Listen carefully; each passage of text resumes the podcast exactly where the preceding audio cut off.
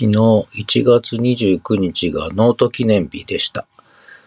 ちょうど1年前、2023年の1月29日からノートを再開したんですが、なんと今日は Twitter X を見てたら、あなたの Twitter 記念日ですと、あ、違う、X 記念日ですって来たんですが、なんだ X 記念日と思ったんですが、Twitter 記念日でした。